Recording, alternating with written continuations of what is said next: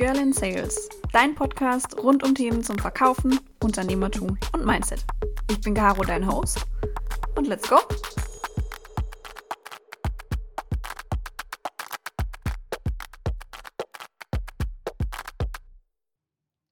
Meine Lieben, es freut mich sehr, dass ihr zu einer neuen Folge Girl in Sales eingeschaltet habt. Ich freue mich so sehr, dass ich endlich wieder eine Interviewpartnerin heute am Start habe, und zwar die liebe Sabrina. Hi! Hallo.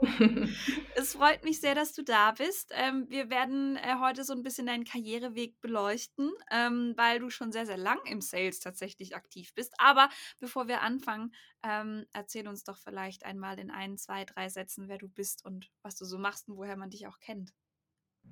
Ja, hallo erstmal vielen Dank, dass ich heute dabei sein darf. Ich habe mich sehr über die Einladung gefreut. Äh, mein Name ist Sabrina, ich bin 36 Jahre alt und äh, ich habe elf Jahre lang äh, für die Etengo AG gearbeitet. Das ist ein Personaldienstleister in Mannheim und davon auch die letzten vier Jahre im Vorstand, also so in der Branche würden mich wahrscheinlich ein paar kennen, äh, jetzt so generell im Sales. Ne? Ich meine, ist ja viel im Vertrieb, es gibt ja sehr viele unterschiedliche Arten. Aber ja, also das vielleicht so mal vorab. Ganz kurz, ganz kurz und knackig. Genau, genau. ganz kurz.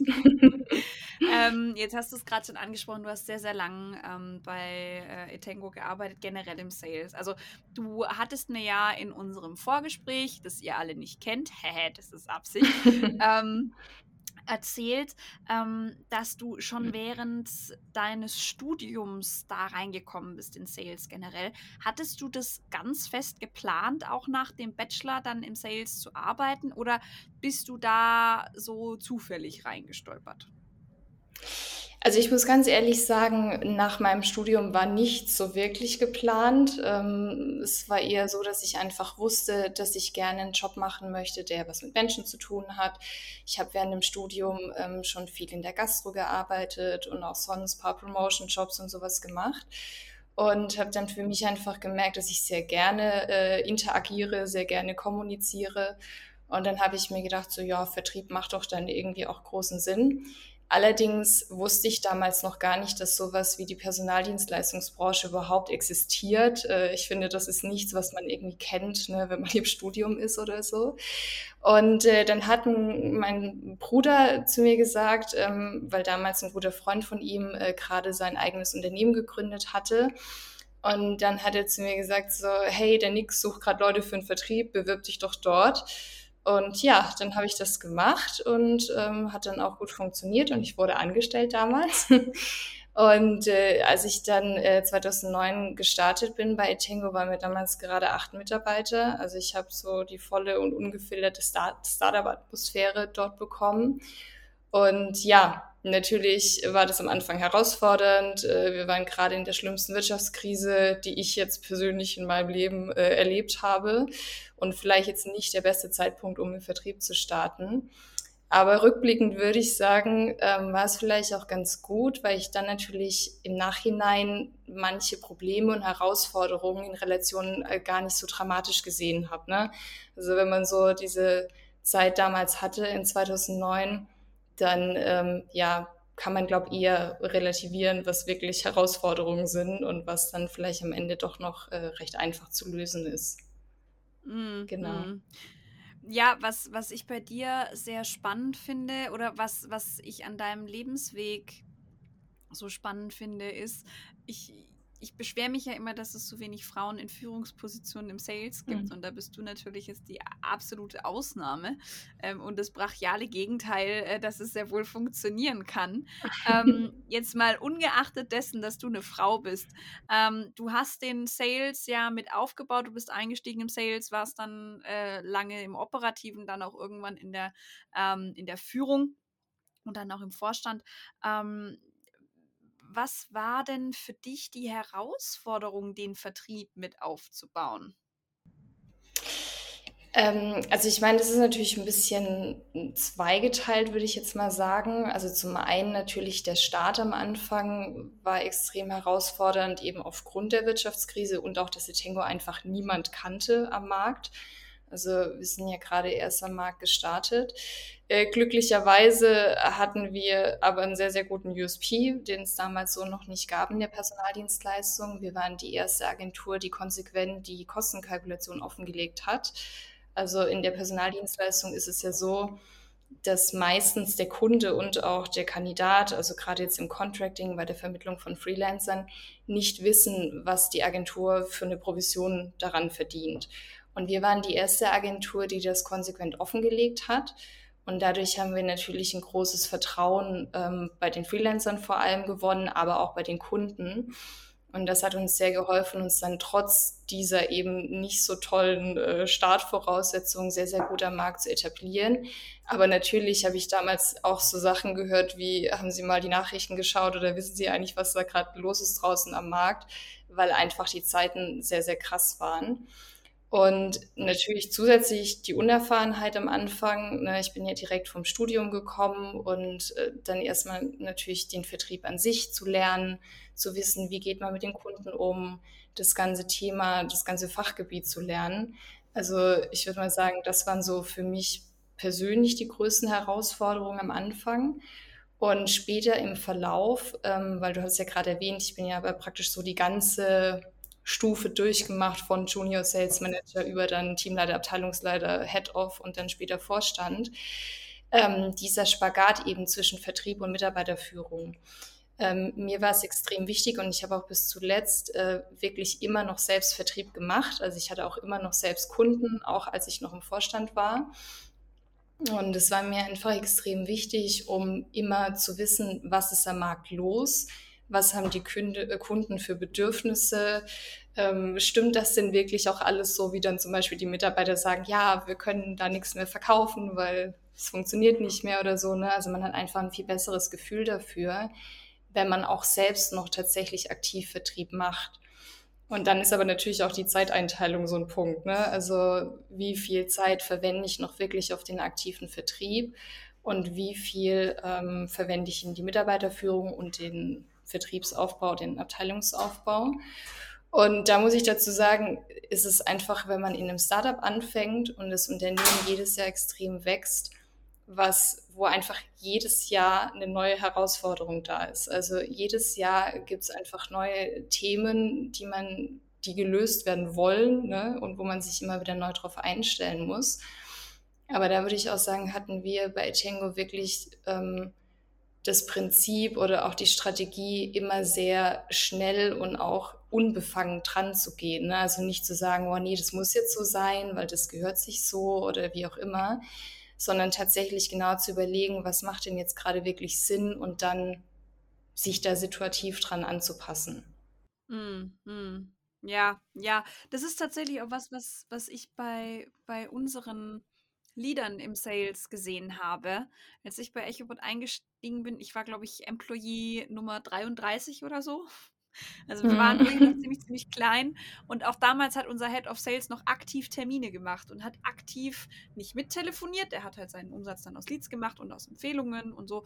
Ähm, mhm. Aber alle die, die jetzt Teamleiter sind, die waren damals noch aktiv. Und einer unserer Teamleiter meinte neulich zu mir, ich finde es eigentlich schon echt schade, dass ich nicht mehr aktiv Sales machen kann, so wie ich es eigentlich mal gemacht habe. Der macht es zwar noch, aber es ist halt nicht mehr sein Hauptthema, weil er natürlich die Mitarbeiterführung mit drauf hat. Er bekommt laufend neue Leute ins Team, die muss er onboarden, die muss er entwickeln. Ähm, dann hat er natürlich auch noch strategische Themen mit der Geschäftsführung, in die er eingebunden ist. Ähm, und ich kann mir das schon vorstellen. Das wäre auch so was, wo ich sage, hm, vielleicht will ich gar nicht mehr als Teamlead sein oder so. Außer ich kann halt in der Führungsposition im Vertrieb dann auch aktiv noch mit Kunden arbeiten. Und das machen ja die wenigsten. Also ich kenne viele Unternehmen, wo das nicht der Fall ist. Ja, aber ich finde, das ist ja auch genau so ein Punkt. Ne? Also bin ich im Vertrieb, weil ich wirklich gerne im Vertrieb bin, weil ich auch wirklich gerne verkaufe. Und bei mir war das immer so. Also ist einfach äh, für mich was total Tolles, äh, mit Kunden zu interagieren, eine Beziehung und Vertrauen aufzubauen und natürlich dann auch das Feedback zu bekommen. Ne? Also ich glaube, das ist vielleicht auch ein bisschen wie so eine Sucht, dass man natürlich immer noch auch diese Bestätigung vom Kunden haben möchte, dass er mit der Dienstleistung super happy ist. Und ich glaube, das ist auch ein Grund, warum mir das so wichtig war, ne, weiter Vertrieb zu machen. Ähm, und ich glaube, am Ende des Tages findet man immer einen Weg. Also wenn man Vertrieb machen möchte, dann schaufelt man sich immer noch irgendwie die ein oder andere Stunde frei, äh, um einfach weiter auch noch ähm, mit Kunden zu tun zu haben. Aber ja, ich habe es auch oft gehört von meinen Mitarbeitern, dass die das wirklich toll fanden, dass ich selbst auch noch Vertrieb gemacht habe, ähm, weil man einfach auf einer ganz anderen Basis miteinander sprechen kann, finde ich. Eben, du verlierst halt den Markt nicht aus den Augen. Und du mhm. weißt auch ganz genau, hey, müssen wir vielleicht an unserem Pricing was anpassen? Gibt es Produktfeatures? Also das ist jetzt bei, eher bei uns der Fall. Ähm, darüber sprechen wir aber gleich noch. Gibt es Produktfeatures, die wir irgendwie verändern müssen? Haben wir irgendwelche anderen Themen, die gerade im Argen liegen? Ähm, und wenn du das als Teamlead, als Führungsposition kennst, diese Probleme, dann kannst du da eben durch deine strategische und deine organisatorische Rolle im Unternehmen und die Tragweite, die deine Entscheidungen haben, glaube ich, auch nochmal ganz anders gegensteuern. Ja, auf jeden mhm. Fall. Ja, denke ich auch. Jetzt habe ich es gerade schon angeschnitten. Produkte hattet ihr ja keine. Oder gehen wir mal auf, aufs Generelle. Gehen wir mal auf den generellen Recruiting- und Placement-Markt. Da hast du ja kein Produkt. Du hast halt den Faktor Mensch und den verkaufst du. Ähm, jetzt habe ich noch nie Leute vermittelt. Ähm, ich habe schon mit vielen Unternehmen aus der Branche zusammenarbeiten dürfen, aber ich habe noch nie Menschen vermittelt. Glaubst du, dass es schwerer ist, Bewerber auf Stellen zu verkaufen, ähm, als eine SaaS-Lösung, wie jetzt zum Beispiel unsere von EchoBot anzubieten? Also ich würde jetzt nicht sagen, dass es unbedingt schwerer ist, es ist halt anders. Ne? Also es hat, äh, denke ich, beides seine ganz spezifischen Stolpersteine. Ähm, ich glaube, im Recruiting, wie du es ja gerade schon angesprochen hast, man verkauft äh, einen, also um es jetzt mal echt ganz platt zu sagen, man verkauft einen Menschen oder man verkauft die Leistung eines Menschen. Und natürlich hat dieser Mensch auch einen eigenen Willen und äh, der ist im Prozess nicht ganz unentscheidend. Also man kann natürlich als Vertriebler alles richtig machen, den Prozess so eng wie möglich steuern, äh, alles vorher abgeklärt haben. Wenn aber der Kandidat am Ende nicht möchte, dann kann man halt nichts tun. Also das ist wirklich schon so die eine Sache, denke ich, die dann teilweise auch ein bisschen frustrierend ist. Natürlich kann man da viel auch tun, dass man nicht in diese Situation kommt, indem man, wie gesagt, neben, eben vorab auch wirklich alles abgeklärt hat und so weiter. Aber es gibt halt trotzdem am Ende immer noch eventuell irgendwas, ne, was dagegen spricht für den Kandidaten. Und ähm, ja, deswegen ist es halt, äh, denke ich, was, wo man einfach nochmal ein Stück empathischer sein muss, auch in Richtung des Produktes beziehungsweise der Dienstleistung, die man verkauft. Und auf der anderen Seite natürlich jetzt bei ähm, Softwarelizenzen oder so, ähm, ist es natürlich so, dass es deutlich, ähm, ja, also begrenzter ist, würde ich jetzt mal sagen, von dem, was, was an unterschiedlichen Situationen äh, kommen können. Weil wenn du einen Kandidaten vermittelst, ist es ja auch so, dass du eigentlich dich immer wieder auf eine neue Situation einstellst. Also keine Anfrage ist wie die andere, kein Kandidat ist wie der andere. Ne? Alles ist halt sehr, sehr ähm, unterschiedlich und sehr menschlich. Und deshalb glaube ich, dass man da vielleicht eher dann häufiger dieselben Situationen hat, auf die man sich einstellt, weil ja das Angebot auch in gewisser Weise begrenzt ist. Aber natürlich kann es auch dort passieren, dass der Kunde zum Beispiel sagt, oh, so wie du mir die Lizenz jetzt verkauft hast, empfinde ich die aber gar nicht oder ich finde jetzt irgendwie, man kann damit nicht, nicht gut arbeiten oder so. Also ist natürlich am Ende auch da was da, ne, wo du was verkaufst, was am Ende dann eventuell nicht gefällt. Und im Recruiting kommt halt noch dazu, dass es ja häufig nicht mal nur äh, der Verkauf an sich ist, sondern der Kandidat ist ja nachher im Einsatz. Also die meisten Konflikte gibt es ja wirklich später im Einsatz und nicht während der Vermittlung. Und da ist es dann einfach sehr wichtig, dass man gut Konflikte lösen kann, dass man äh, Situationen gut erkennen kann und dass man da auch mit viel Fingerspitzengefühl dran geht. Also ich denke, da ist halt einfach nochmal so dieses ne, sehr menschliche äh, nochmal viel stärker da, als wenn ich jetzt ein Produkt oder eine Lizenz verkaufe. Ja, natürlich. Klar, du, du kannst eben bei einem Produkt kannst du nur gewisse Features irgendwie einstellen. Aber das kannst du bei einem Menschen halt nicht machen. Du kannst jetzt sagen, gut, der hat den und den Bachelor oder den und den Master und der kann vielleicht nur ein bisschen mit Adobe und Word kann er auch. Ähm, das ist dann ganz toll. Aber äh, der Rest ist schwierig. Du, ne, du kannst halt auch nur das verkaufen, was da ist. Anders noch als bei einem äh, Produkt, was man anfassen kann, zum Beispiel. Ja, auf jeden Fall. Aber ist ja auch was tatsächlich, was ich an dem Job sehr toll finde, dass Ja, man sich halt äh, sehr häufig auf neue Situationen einstellen darf und ähm, es halt man einfach vorher nie so wirklich weiß, ne? Wie genau Mhm. wird es jetzt nachher sein? Und das ist auch sehr herausfordernd und finde ich, macht den Job auch einfach nie langweilig, weil es einfach immer neue Situationen gibt. Es gibt halt rein theoretisch äh, 7,5 Milliarden Opportunities, die du vermitteln könntest, rein theoretisch. Weil du äh, so viele unterschiedliche Menschen wahrscheinlich auch kennenlernst, nicht nur auf Bewerberseite, sondern auch auf Employer-Seite dann, wo du jedes Mal mit jedem Menschen, den du dann erfolgreich vermitteln konntest, wahrscheinlich auch so ein bisschen mehr happy bist, weil in meinem Fall, und das kommt jetzt wahrscheinlich ein bisschen negativer rüber, als ich möchte, aber ich sage es jetzt trotzdem. In meinem Fall ist es ja so, ich verkaufe den Leuten ein Produkt ähm, und freue mich dann, wenn sie es einkaufen und happy sind, aber das war's. Und ich könnte mir gut vorstellen, dass in deinem Fall, wenn du weißt, ich habe gerade eine gute Tat getan, also ich habe einem Menschen zu einer neuen Opportunity verholfen, zu einem neuen Karriereschritt verholfen, dass das nochmal ein ganz anderes Hochgefühl ist als, yay, er hat meinen Vertrag unterschrieben, was jetzt wirklich sehr, sehr böse klingt, aber das hat ja nochmal eine ganz andere Tragweite als das, was, was wir verkaufen zum Beispiel. No? Ja, also sicherlich dadurch, dass halt wirklich sich vielleicht das Leben sogar von jemand anderem verändert, auf jeden Fall. Aber natürlich ist da auch sehr viel ähm, mehr Verantwortung mit drin, ne? wenn man eben das Leben jemand anderes verändert und man ihn dann nachher in einen Job vermittelt hat, den er total kacke findet, ist es natürlich auch blöd. Ne? Wenn du jetzt Ja, äh, eine Softwarelizenz verkaufst, dann die findet es nachher nicht doof oder so. Deswegen ko- fühlst du dich dann vielleicht auch nicht blöd danach, wenn es halt nicht so gut gepasst hat. Also Ja, hat ja, ja auch klar. immer alles so zwei Seiten, ne, der Medaille. Genau, ganz genau. Ich, ich würde gerne noch mal ganz kurz mit dir zurückkommen zu dem Thema Abteilungsaufbau.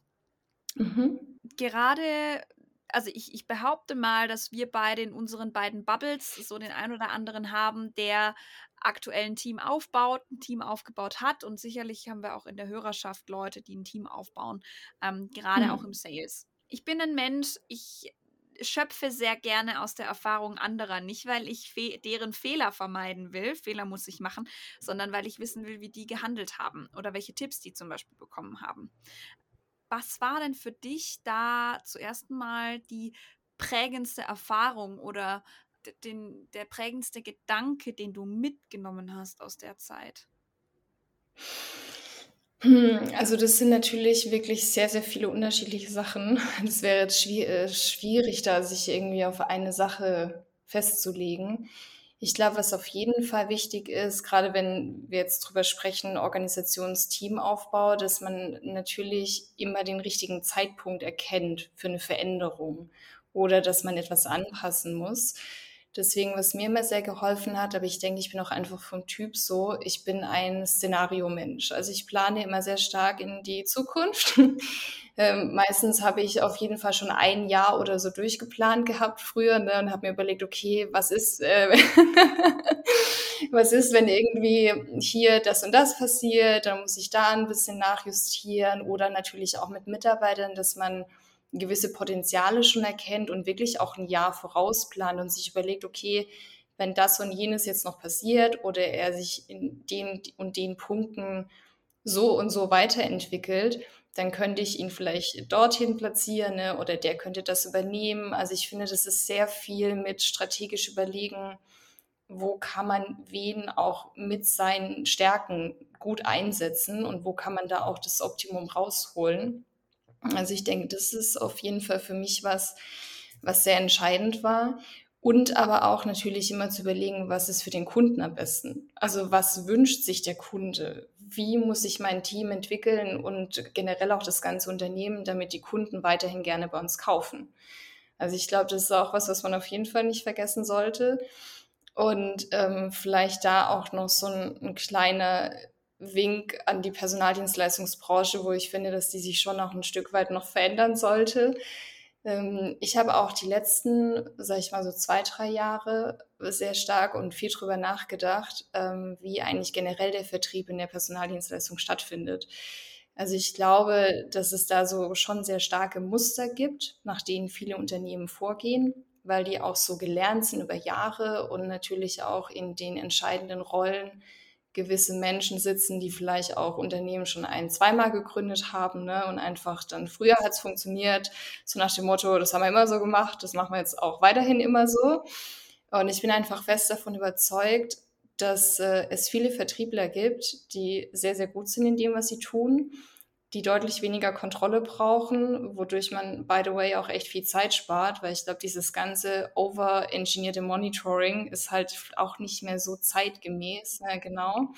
Passiert aber immer noch sehr stark in sehr vielen Unternehmen.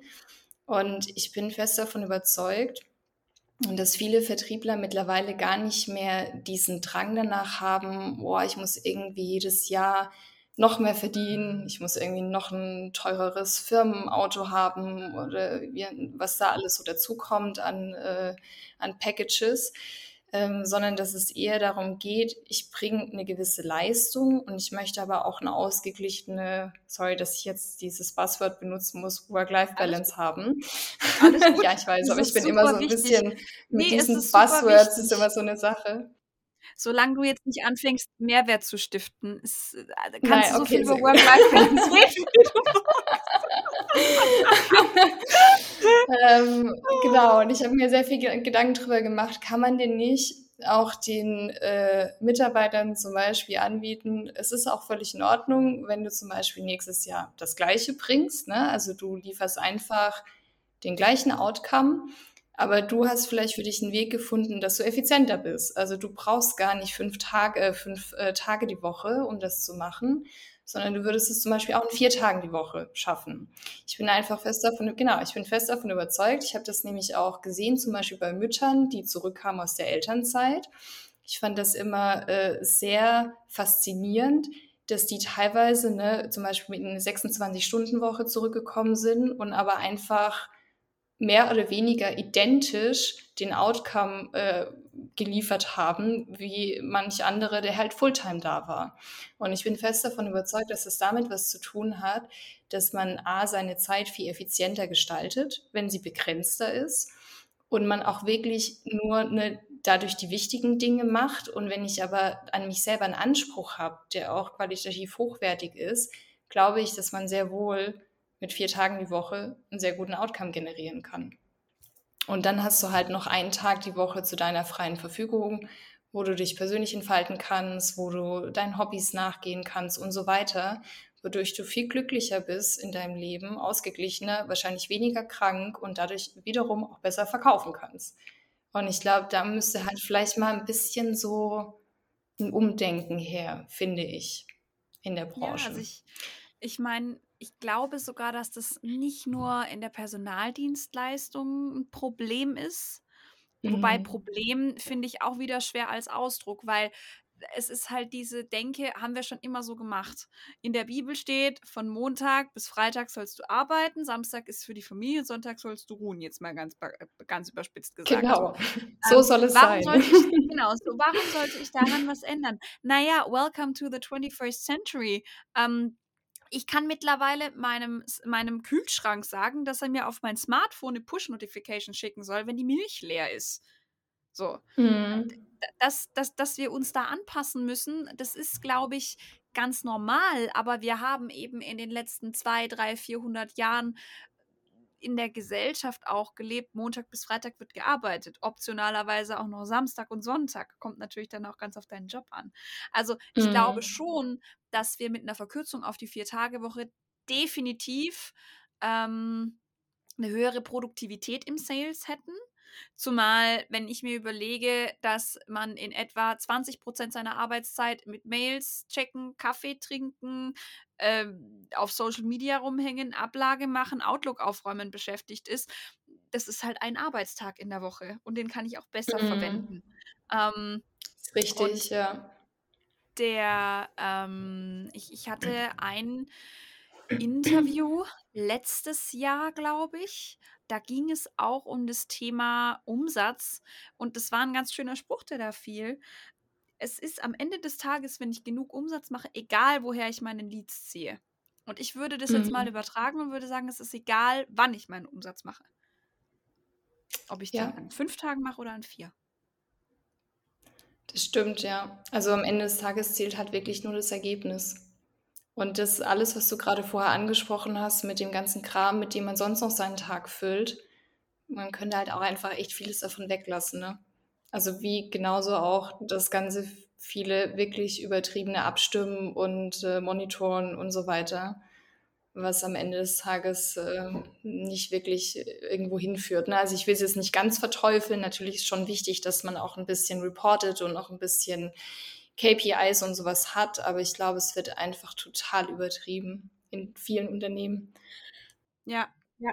Also ich meine, es, es kommt natürlich dann auch ganz drauf an, welches Modell du fährst. Bist du Product-led, bist du Sales-led? Da habe ich tatsächlich auch Ende der Woche ein sehr, sehr spannendes Interview. Da könnt ihr euch schon mal drauf freuen. Aber das sind dann einfach generelle Fragen, die man sich stellen muss. Und ich bin da auch kein Freund von. Natürlich ist es gut, wenn du Kennzahlen erhebst, aber du musst sie ja nicht alle auswerten. Weißt du? Mhm, Also klar, ja. natürlich Zahlen, Daten, Fakten machen Dinge vergleichbar, aber ich glaube, dass weniger der Zahlen, die du erhebst, auszuwerten, sehr, sehr viel Seelenfrieden stiften würde. Also ich ich. glaube auch, ich würde da sogar äh, dir in einem Punkt äh, widersprechen. Ich würde nämlich gar nicht irgendeine Zahl erheben, die ich nicht auswerten will. Ne? Ich hatte solche Ja, ja. Diskussionen auch. Teil, ja, ja, weil du gerade gesagt hast, man kann ja eine Zahl erheben, aber man muss sie ja nicht unbedingt auch nutzen. Aber ich hatte diese Diskussion auch teilweise schon, wenn dann irgendwie intern die Frage war nach, ja, können wir noch die Zahl haben und die Zahl? Und ich dann gefragt habe, ja, aber wenn wir die Zahl jetzt haben, was genau willst du mit der denn dann machen? Oder was genau für eine Aussage oder für ein Ergebnis bekommst du denn, wenn die Zahl jetzt sinkt oder steigt? Und wenn du mir darauf keine Antwort geben kannst, ist die Zahl total unnötig. Weißt du, wie ich meine? Mhm. Und das ist genau Ja, das, klar. was ich damit meine. Man will immer alles so bis ins Letzte irgendwie äh, äh, ausschauen können, wo jetzt genau wie was eine Veränderung passiert, aber am Ende äh, sind es wirklich nur wenige Zahlen, die entscheidend sind. Und das macht es halt dann auch deutlich einfacher, den Überblick zu haben ne? und dann nicht irgendwie lost zu sein in, in einem Zahlenmeer, das einfach überhaupt keinen Sinn macht. Ja, nee, ähm, also so war es tatsächlich auch gar nicht gemeint. Ich meine, ähm, wenn du die Zahlen übers Jahr erhebst und dann einmal am Ende des Jahres auswertest, ja, saisonale Schwankungen zum Beispiel oder Entwicklungen über die Monate hinweg, Ja. okay, aber musst du jede Woche einen fünfseitigen Report machen? Ich glaube, Hm. nein. Ich glaube, nein. Dann fang mit der Zeit lieber was anderes an. Sprich mit deinen Mitarbeitern. Hör vielleicht bei Gesprächen mit. Ähm, werte Termine aus. Keine Ahnung. Setz dich mit dem Marketing für eine neue Broschüre zusammen. Ich weiß es nicht. Aber überleg dir doch einfach mal, womit du deine Arbeitszeit im Zweifelsfall verschwendest. Und ich glaube, gerade wenn du in die Personalführung gehst, hast du noch ganz andere Tasks, die dich aufhalten, als E-Mails machen und auf LinkedIn rumhängen. No? Auf jeden Fall. Normalerweise frage ich ja als vorletztes in meinem Interview immer, gib mir mal drei Tipps oder Tricks. Ich will jetzt von dir gar nicht wissen, wie man ein Sales-Team aufbaut. Du hast in unserem Vorgespräch so einen Dreiklang angesprochen, der wichtig ist, um nachhaltig im Vertrieb, äh, Vertrieb erfolgreich zu sein. Ähm, teil den doch vielleicht mal mit uns. Hm, ich kann mich jetzt nicht genau erinnern, was ich mit dem Dreiklang gemeint habe. Aber es gibt auf jeden Fall, ähm, finde ich, so ein paar Punkte, also wenn es jetzt darum geht, ne, was ist wirklich wichtig, um erfolgreich zu sein. Ähm, ich würde sagen, mal das Wichtigste vorneweg ist, du kannst nichts verlieren, was du heute nicht hast. Also das ist immer so ein bisschen der Punkt, wenn man einen Kunden anruft oder den Kunden das erste Mal kontaktiert, dass man irgendwie sich zu viel Gedanken darüber macht, oh Gott, was passiert, wenn der jetzt rangeht und überhaupt und so. Und ich finde, also mir hat es zumindest immer sehr geholfen, wenn ich mir nochmal klar gemacht habe, okay, es ist heute nicht dein Kunde. Das Schlimmste, was passieren kann, ist, dass er auch morgen nicht dein Kunde ist. Ähm, also du kannst nichts verlieren jetzt, ne? Du kannst nur gewinnen. Das finde ich ist immer sehr wichtig oder hat mir immer sehr geholfen. Und dann finde ich zum Beispiel auch noch sehr wichtig, ähm, einfach wirklich Fragen zu stellen, ne? zuhören. Also ich habe bei vielen Vertrieblern ist es so, finde ich, gerade am Anfang, dass sie einfach viel zu viel reden. Ist ja auch irgendwie verständlich, weil sie wollen ja was verkaufen und denken, ja, aber ich muss ja jetzt meine Dienstleistung oder mein Produkt anpreisen. Aber dabei wird halt echt häufig vergessen, ähm, dass man zunächst mal die Bedürfnisse des Kunden einfach in Erfahrung bringen sollte. Und das funktioniert halt am besten, wenn man äh, Fragen stellt und mal den Mund hält ne, und nicht die ganze Zeit am Quatschen ist. Und dann erfährt man auch ziemlich viel über den Kunden und was der sich eigentlich wünscht. Und dann kann man danach auch seine Dienstleistung oder sein Produkt viel besser verkaufen. Also das ist halt wirklich sowas, ne, was am Anfang häufig äh, vergessen wird. Und was ich auch noch sehr wichtig finde, dass man auf jeden Fall hinter dem Produkt und hinter der Dienstleistung stehen kann, die man verkauft. Also ich könnte niemals was verkaufen, wovon ich selbst nicht überzeugt wäre und wo ich ein blödes Gefühl dabei hätte. Und ich glaube, das ist echt das Wichtigste, dass man einfach zu 100 Prozent dahinter steht und auch wirklich sich sicher ist, dass man dem Kunden damit was Gutes tut, ne, wenn er diese Dienstleistung oder das Produkt kauft. Ja, ja, auf jeden Fall. Das würde ich mal so die drei Sachen, die mir da sehr spontan einfallen. Natürlich gibt es da noch einiges mehr, aber es würde jetzt vielleicht ein bisschen den Rahmen sprengen. nee, also finde ich, find ich sehr, sehr wahr. Und ich finde es auch so schön, dass ich in dem Podcast bisher immer Leute aus meiner Bubble drin hatte, die dann doch sehr ähnlich ticken wie man selbst. Ähm, mhm. Also jedes Mal, wenn ich eben nach diesen drei Dingen frage, dann kommen Dinge, wo ich mir so denke, boah, cool, hätte ich jetzt im Traum nicht dran gedacht, aber klar, macht ja voll Sinn. Also das finde ich dann immer ganz schön, ähm, wenn das, äh, wenn es da Überschneidungen gibt mental. Mhm. Ähm, ähm, ja, ich glaube einfach, also ich denke auch, ne, so, nur ganz kurz noch dazu, wenn man, ähm, wenn man im Vertrieb anfängt, und ich meine, ich bin jetzt echt schon irgendwie echt ein alter Hase, wenn ich überlege, wie lange ich jetzt schon im Vertrieb arbeite oder gearbeitet habe, ähm, dass dass man einfach über die Jahre auch so viel Erkenntnisse hat. Ne? Manchmal frage ich mich auch, wenn man das irgendwie gesagt bekommt am Anfang von jemandem, ob das dann wirklich so ist, dass man die Erleuchtung sofort hat. Ich glaube, es hat einfach auch super viel mit Erfahrung zu tun, weil die meisten Dinge machen halt irgendwie dann auch erst so nach zwei, drei Jahren wirklich Sinn und man denkt so, ja, stimmt, derjenige hatte recht einfach oder so, als er mir das damals gesagt hat. Deswegen, ich glaube, Vertrieb ist halt was, was auch viel mit Gefühl zu tun hat. Und ich denke, dafür braucht man einfach eine gewisse Zeit, um das auch zu erkennen ne, für sich selbst, ja. Ja, ja, ich hatte das tatsächlich neulich auch das Thema mit einem Kollegen, ähm, der meinte, ja, äh, also der ist sehr meinungsstark. Ähm, mhm. Und wir mhm. haben dann eben über ein, über ein Thema mit einem Angebot gesprochen, weil er mich um Rat gefragt hat. Und dann hat er mich gefragt und hat sich die ganze Zeit gerechtfertigt und die ganze Zeit gemeint, er müsse jetzt aber seinen Standpunkt irgendwie noch vertreten, wo ich ihm dann auch danach gesagt habe, ey, warum glaubst du denn, dass du dich rechtfertigen musst? Deine Meinung ist nicht weniger wert als meine. Du hast mich lediglich um Feedback und meinen Input gebeten. Das habe ich dir gegeben. Was mich freuen mhm. würde, wäre, wenn du es beherzigst. Du kannst es umsetzen, du kannst es aber auch bleiben lassen. Ähm, und ich habe ihn dann auch gefragt, warum, warum hast du mich denn eigentlich gefragt, wenn du schon die ganze Zeit dagegen schießt? Und dann meint er, weil du mehr Erfahrung hast als ich. So. Mhm. Und ich bin auch nur vier Jahre länger als er dabei. Also, das, das ist tatsächlich was, du kannst versuchen, ähm, dir die Erfahrungen von anderen durch Anhören und Zuhören anzueignen. Machen musst du sie aber selber und manchmal geben viele Dinge am Anfang gar keinen Sinn. Mhm. Ja, das stimmt auf jeden Fall. Und das ist, nicht, das ist nicht nur im Vertrieb so, das ist auch bei vielen anderen Dingen so. Aber gut, lassen wir das. Wir haben noch eine letzte Frage offen. Und zwar, die Frage nach deinem Buch oder Podcast-Tipp, deiner Serien- oder Filmempfehlung. Und um deine Frage zu beantworten, nein, es muss nichts mit dem Vertrieb zu tun haben. Ähm, also hau einfach raus, was für dich die wichtigsten Medien sind. Du kannst eins nennen, du kannst alle vier nennen. Schieß los. Okay.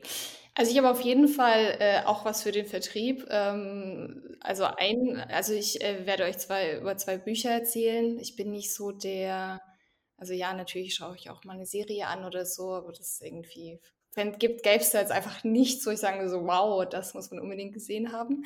Also zunächst mal ähm, haben wir damals bei Tango äh, ziemlich früh äh, mit einem Trainer zusammengearbeitet. Und äh, der hat in einem Unternehmen gearbeitet und dieser Trainer, der heißt Umberto Sachse, der hat auch ein Buch rausgebracht, das heißt Bei Anruf Erfolg. Ich weiß nicht, ob, das, ob du das kennst vielleicht. Das sagt mir was, also der Titel sagt mir ja. was, ja. Also es ist auf jeden Fall ein sehr, sehr bekanntes Buch. Da geht es hauptsächlich um äh, Telefonakquise, also hauptsächlich für die telefonische Ansprache von Kunden gedacht. Ich finde, das ist aber auch generell sehr, sehr hilfreich, ähm, auch für sonstige Gespräche. Ne? Also nicht nur jetzt für eine Kaltakquise, sondern auch, wenn ich zum Beispiel eine Verhandlung führe oder irgendwelche Konflikte löse oder so. Und was mir wirklich am meisten geholfen hat oder welche Techniken ich am besten fand aus dem Buch, sind zum einen die Kundenergründung und die Einwandbehandlung. Und das sind ja so Klassiker, ne? wie kann ich den gut rausfinden, welche Bedürfnisse mein Kunde hat. Und ich habe es ja gerade vorher schon gesagt bei den Tipps. Ich finde, das ist super wichtig, dass man das drauf hat. Ne? Wie ergründe ich die Bedürfnisse von meinem Kunden? Und die Einwandbehandlung genauso. Also es ist ja bei vielen so am Anfang gerade im Vertrieb, dass wenn ein Kunde zum Beispiel einen Einwand bringt, die erstmal mit Aber antworten oder so, was natürlich nicht ja. so gut funktioniert. Also wie zum Thema Rechtfertigung, was du ja gerade auch gesagt hast, ne? wenn man in so eine Rechtfertigungshaltung verhält, ist es in der Regel nicht so äh, gut für ein Gespräch oder nicht so zielführend. Und da finde ich zum Beispiel auch noch sehr wichtig, dass man auch erstmal erkennen kann, was ist denn ein Einwand überhaupt und was ist ein Vorwand weil Vorwände musst du in der Regel ja nicht mal behandeln, weil es halt ein Vorwand ist ne, und kein richtiger Einwand. Und das sind wirklich so zwei Sachen, die ich echt mega gut fand und mir am Anfang super geholfen haben. Das Buch ist natürlich, ähm, also das ist übrigens ein Schweizer ähm, und ich in der Schweiz ist ja, glaube ich, sehr üblich, ähm, und ich glaube, es ist in der Schweiz so, dass man noch in Privathaushalten auch Vertrieb machen darf, also Kaltakquise machen darf. Da in Deutschland ist das ja verboten. Ja.